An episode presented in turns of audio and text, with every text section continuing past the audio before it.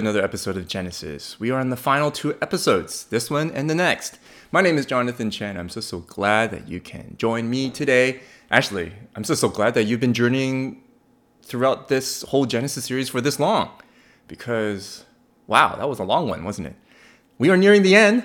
The finish line is clearly approaching, unlike COVID. And I'm just so glad that you've been journeying with us for this time. So, before we kick off with Genesis chapter 46 and 47, let's begin with a video clip. So sit back, relax, enjoy the clip, and we'll be right back. So this is how you see things. This is amazing. It's a gigantic pain in the ass, but it has its moments. Wait, this game doesn't happen till October. Well, it's always October and November and March. So many futures, and they're all real. Just don't know which one will coalesce. Until then, they're all happening. Like this one, it's my favorite moment in human history. All the things that had to converge for the Mets to win the World Series, they were in last place every single season until they won it all. You said you had a gift for us. That baseball, for instance, thrown for the last out of Game 5, manufactured in 1962 by the Spalding factory of Chicopee, Massachusetts, was aerodynamically flawed due to the horsehide being improperly tanned because Sheila, the tanner's wife, left him for a Puerto Rican golf pro that Sunday. Do, Um, the what- gift? See, Yeah. Oh, oh, oh, yes, of course, in the box. Uh, i- i- it's the surprise. To protect the Earth, it's the shield.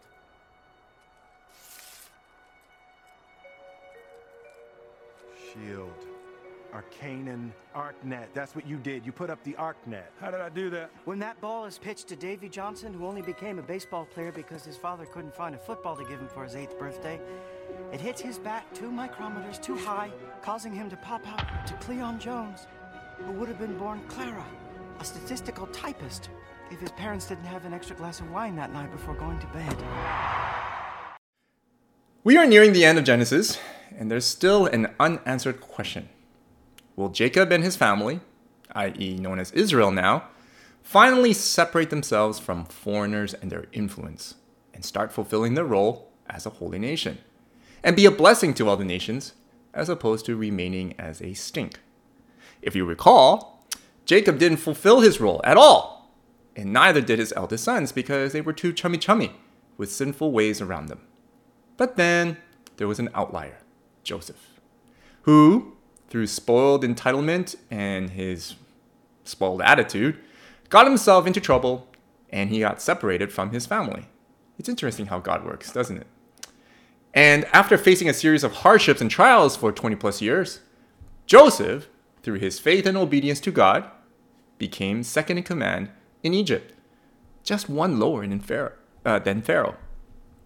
So last week, Dan ended us off with Joseph summoning Jacob and his entire family to Egypt to not only save them from a deadly famine, but you and I both know it also saved them from themselves.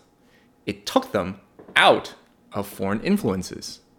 So, as a reader, you and I, we are left wondering will this family finally start taking on their God given role to be holy people, separated for God's purpose, and be a blessing to the nations around them? How would they be separated if they were going to another foreign land, i.e., Egypt? And how would they be a blessing to those around them? And most importantly, how about us today? We too are called to be a blessing to those around us, regardless of whether they're Christian or not. How do we go about doing that? Or, for today, are we even aware that we are being a blessing through our actions? Or are we aware that our actions are more of a stink?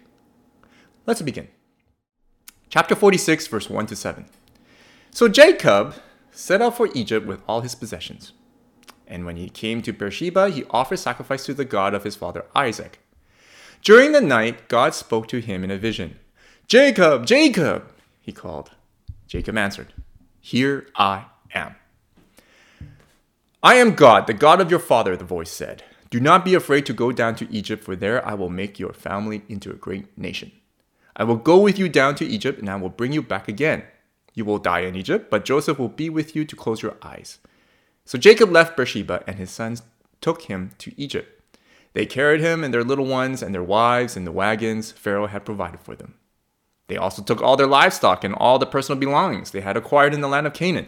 So Jacob and his entire family went to Egypt sons and grandsons, daughters and granddaughters, all his descendants.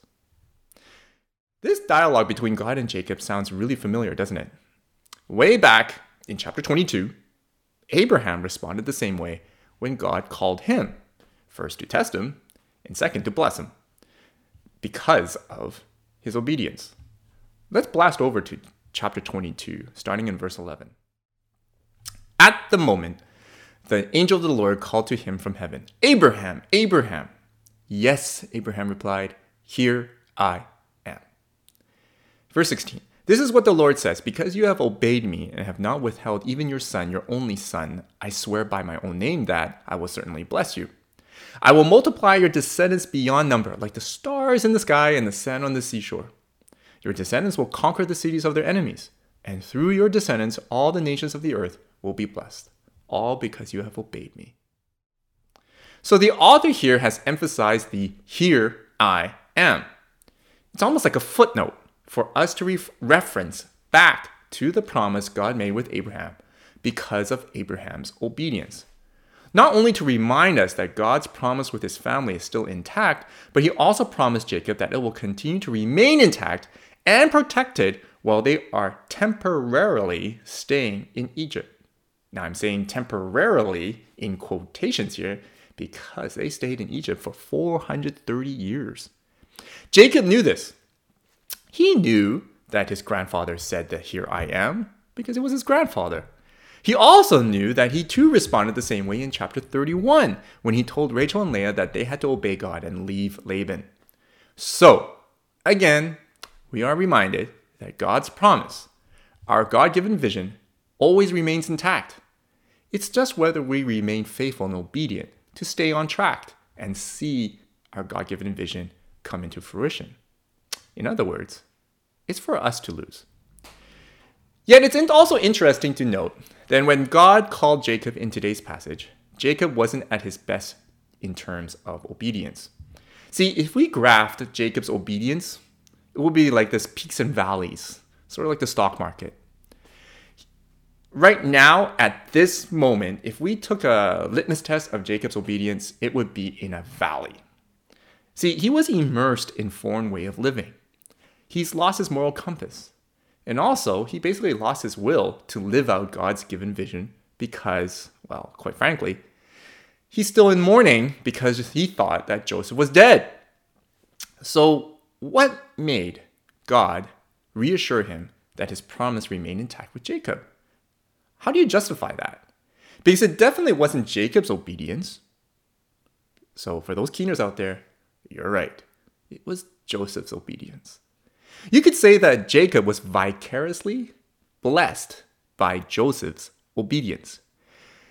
Joseph became the representative of this family, not Jacob. And through Joseph's obedience throughout his 20 plus years of trials and suffering, his dad and the entire family remained in God's promise. Now, way in the New Testament, someone else did just that. And before you Sunday schoolers blurt out the answer, hold that thought. Let's move on. Verse 28 As they neared their destination, Jacob sent Judah ahead to meet Joseph and get directions to the region of Goshen. And when they finally arrived there, Joseph prepared his chariot, and traveled to Goshen to meet his father Jacob.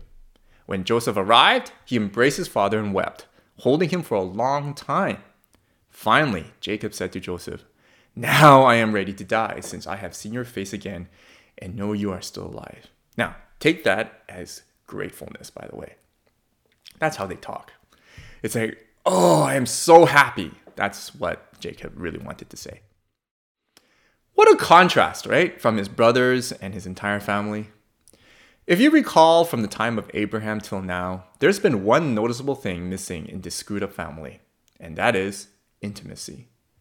Throughout the story of this family, people seem to just marry because they were merely attracted to them and had kids because it was the thing to do at that time or for purely pragmatic or economic reasons.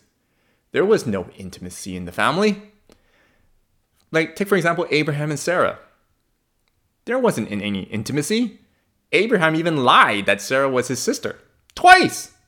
Isaac and Rebecca were definitely not, because Rebecca wore the pants of the family and she deceived Isaac. Jacob just saw Rachel as eye candy and Leah as bitter candy, while Judah was just horny all the time. So there was no intimacy in the family. Finally, though, Joseph showed intimacy. And it wasn't just this time, right? Pastor Dan mentioned that Joseph wept when he saw his brothers. And without waiting to have his father come to him, which is normal for high Egyptian officials, you're supposed to have people come to you and not you go to them. Joseph just got on his chariot on his own, saddled up, and bolted to see Jacob. And when he saw Jacob, he wept and held on to his father for a very long time. It's like as if finally the whole intent of God's establishing a family of intimacy has finally been revealed through Joseph's actions. That God's intent for all of humanity, for intimacy, for intimate relationships among ourselves, caring, loving relationships among humanity, among human beings, is finally showing itself through Joseph's actions. In fact, if you go all the way back to Adam and Eve, after the fall, you realize that there has been no intimacy right from the get go, right after the fall. And finally, God's intent for humanity, for intimate relationships that are caring and loving and sacrificial, is finally revealed through Joseph's actions here.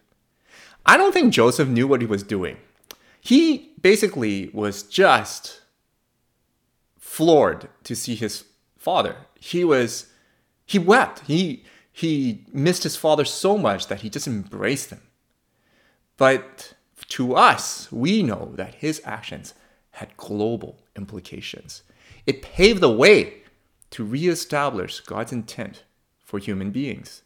It paved the way to reestablish the God given vision for this family. For Joseph, he didn't know that. He's just doing what he needs to do. And let's go on to verse 33. Then he said, Joseph, when Pharaoh calls for you and asks you about your occupation, you must tell him, We, your servants, have raised livestock all our lives, as our ancestors have always done. When you tell him this, he will let you live here in the region of Goshen, for the Egyptians despise shepherds. Let's blast over to chapter 47, verse 2. Joseph took five of his brothers with him and presented them to Pharaoh. And Pharaoh asked the brothers, What is your occupation? They replied, We, your servants, are shepherds, just like our ancestors. We have come to live here in Egypt for a while, for there is no pasture for our flocks in Canaan. The famine is very severe there, so please, we request permission to live in the region of Goshen. Then Pharaoh said to Joseph, Now that your father and brothers have joined you here, choose any place in the entire land of Egypt for them to live. Give them the best land of Egypt. Let them live in the region of Goshen. And if any of them have special skills, put them in charge of my livestock too. Then Joseph brought in his father Jacob and presented him to Pharaoh. And Jacob blessed Pharaoh. How old are you? Pharaoh asked him. Jacob replied, I have traveled this earth for 130 hard years, but my life has been short compared to the lives of my ancestors. Verse 10 Then Jacob blessed Pharaoh again before leaving his court. Remember the question earlier? Will Israel, i.e., Jacob and his family and his descendants, immerse themselves and get chummy chummy with Egyptian way of life? Or would they be able to separate themselves and remain distinct for God's purpose, i.e., holy? Here's our answer right in this passage. This is probably the very few times where discrimination actually was a blessing. The Egyptians, despised shepherds and herdsmen. And since Israel were shepherds, they didn't want to associate with them. And so, because all of Egypt's cattle and livestock were located in Goshen anyway, what a perfect place to put Israel, right? Expert herdsmen taking care of your livestock that you really didn't want to touch anyways. That's Pharaoh's thinking. And that is what Joseph did. He told Pharaoh to put Israel in Goshen because it was perceived as a win win situation for Pharaoh. And for Israel because Israel will be separated from Egypt. They won't even touch each other. So separated that we will come to see that this separation protected Israel from getting annexed into slavery, which we will get to later on. But before we do, I also want to mention that because of Joseph's obedience, we knew that Potiphar, the prison captain, and now Pharaoh as well, vicariously benefited from God's blessing on this family. How do we know? Pharaoh and all of Egypt survived the famine through Joseph's faith and obedience to God. Did Joseph knew that he would be saving an entire known world of, from starvation? No, he didn't. But he remained faithful and obedient to God in whatever situation God placed him. And for that, through Joseph's obedience and faith in God, Pharaoh was also blessed by Jacob twice. So, to the question of will Israel be a blessing to their foreign nations? Answer is yes. Through Joseph's faith and obedience, Israel has finally showed a glimmer of hope that they can establish and perform the role of blessing other nations, with the evidence of Pharaoh and the Egyptians being saved from famine, or actually the entire known world is saved from starvation, and Jacob blessing Pharaoh twice. Let's move on. In verse 18, but that year ended, and the next year they came again and said, We cannot hide the truth from you, my, my lord. Our money, now our meaning the Egyptians, our money is gone, and all our livestock and cattle are yours. We have nothing left to give but our bodies and our land. Why should we die before your uh, very eyes? Buy us and our land in exchange for food. We offer our land and ourselves as slaves for Pharaoh. Just give us grain so we may live and not die, and so the land does not become empty and desolate. So Joseph bought all the land of Egypt for Pharaoh. All the Egyptians sold him their fields because the famine was so severe, and soon all the land belonged to Pharaoh. As for the people, he made them all slaves from one end of Egypt to the other. The only land he did not buy was the land belonging to the priests. They received an allotment of food directly from Pharaoh, so they didn't need to sell their land. Then Joseph said to the people, Look, today I have bought you and your land for Pharaoh. I will provide you with seed so you can plant the fields. Then, when you harvest it, one fifth of your crop will belong to Pharaoh. Welcome purchase tax. You may keep the remaining four fifths as seed for your fields and as food for you, your households, and your little ones. You have saved our lives, they exclaimed. May it please you, my lord, to let us be Pharaoh's servants. Actually, correction. This is very similar to income tax, not purchase tax. Let's blast over to verse 27. Meanwhile, the people of Israel settled in the region of Goshen in Egypt. There they acquired property. Now that's a complete opposite, isn't it? The Egyptians lost property, Israel acquired. And they were fruitful, and their population grew rapidly. Jacob lived for uh, 17 years after his arrival in Egypt, so he lived 147 years in all. The author provided us with elaborate detail on what happened to the Egyptians during the famine. I'm not going to go over it again, but I want to emphasize that while the Egyptians were happily selling everything, their land and including themselves to save themselves from the famine, we see that God's people were acquiring property and were fruitful, which was the complete opposite, as I mentioned. Furthermore, they weren't touched by the severity of the famine. God's promise with Abraham remained intact, even in light of natural disasters such as the famine, because of Joseph's faith and obedience in God. Through Joseph's actions, his obedience and faith and loyalty to God, and his loyalty to his family, Israel was blessed and remained in God's promise. Therefore, what can we learn here? That nothing can thwart God's vision for you and I. It is for us to lose. Verse 29 As the time of his death drew near, Jacob called for his son Joseph and said to him, Please do me this favor. Put your hand under my thigh and swear that you will treat me with unfailing love by honoring this last request. Do not bury me in Egypt when I die, please take my body out of Egypt and bury me with my ancestors, as promised by God. So Joseph promised, I will do as you ask. Swear that you will do it. Jacob insisted, so Joseph gave his oath, and Jacob bowed humbly at the head of his bed. We conclude with a vow similar to the one that Abraham asked of his servant to locate a wife for Isaac, right? Underneath the thigh. This was the moment where Jacob finally realized that it was through Joseph's faith and obedience in God that he is finally experiencing the start of a renewal for him and his family. Finally, the God given vision for this family is coming slowly into fruition. And because he has witnessed the fruits of Joseph's faith and obedience, he too wants Joseph to continue to remember where they truly belong, to remain obedient to God, to know that Egypt is just temporary. Their stay is just temporary. Their true home is back in the promised land where God promised Abraham. Their true role is to usher nations to God's presence and not to get too comfortable in Egypt. And therefore, Joseph's vow with Jacob was not just to bury Jacob in back in Canaan, but to remind Joseph and all of Israel that Egypt is not their home and that soon they will need to leave. Now, soon being 430 years later. Okay, what can we conclude here? The date is March 30th, 2021. COVID is still running rampant in British Columbia, and we just experienced the highest number of cases in its history in one day alone this past Friday. In person church services are again banned, and indoor activities, including dining in restaurants, have been banned as well. This announcement coming just before Easter weekend. After the announcement from our lead health official of the renewed bans, there were many news articles written in response to the notice. Some are good, some are not so good.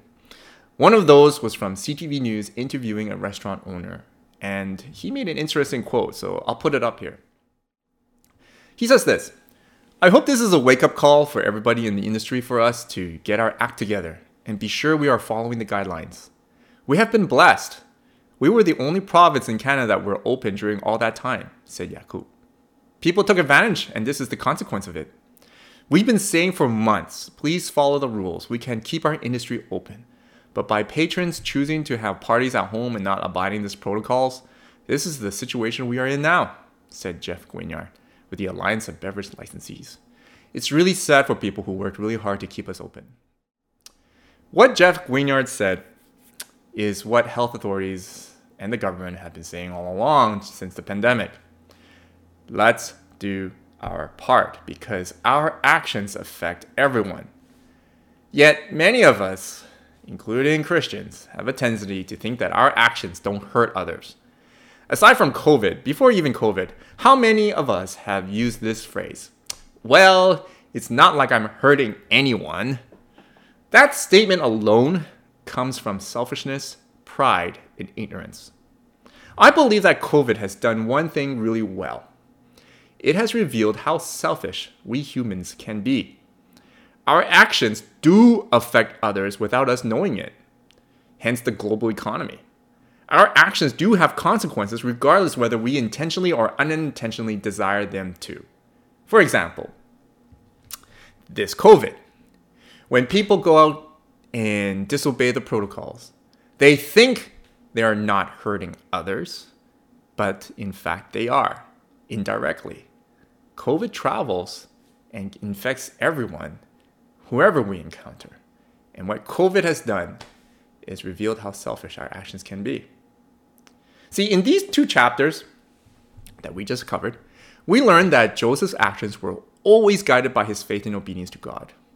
And because of his actions, the consequences that resulted were actually blessings, not only to Jacob and his family, but also to Pharaoh and the entire known world, which was Egypt and the surrounding kingdoms. Joseph didn't know that.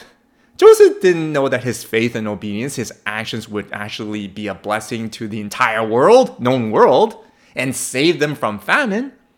He just did it because he was faithful and obedient to God. He didn't know that it would reestablish Jacob back into the God given vision and promise. He just wanted to be faithful and obedient. So the world vicariously was blessed through Joseph's actions, even though it wasn't direct or intentional. For us, we have an example as well in the New Testament. Back to you Sunday schoolers out there. Because Jesus did the same thing, did he not?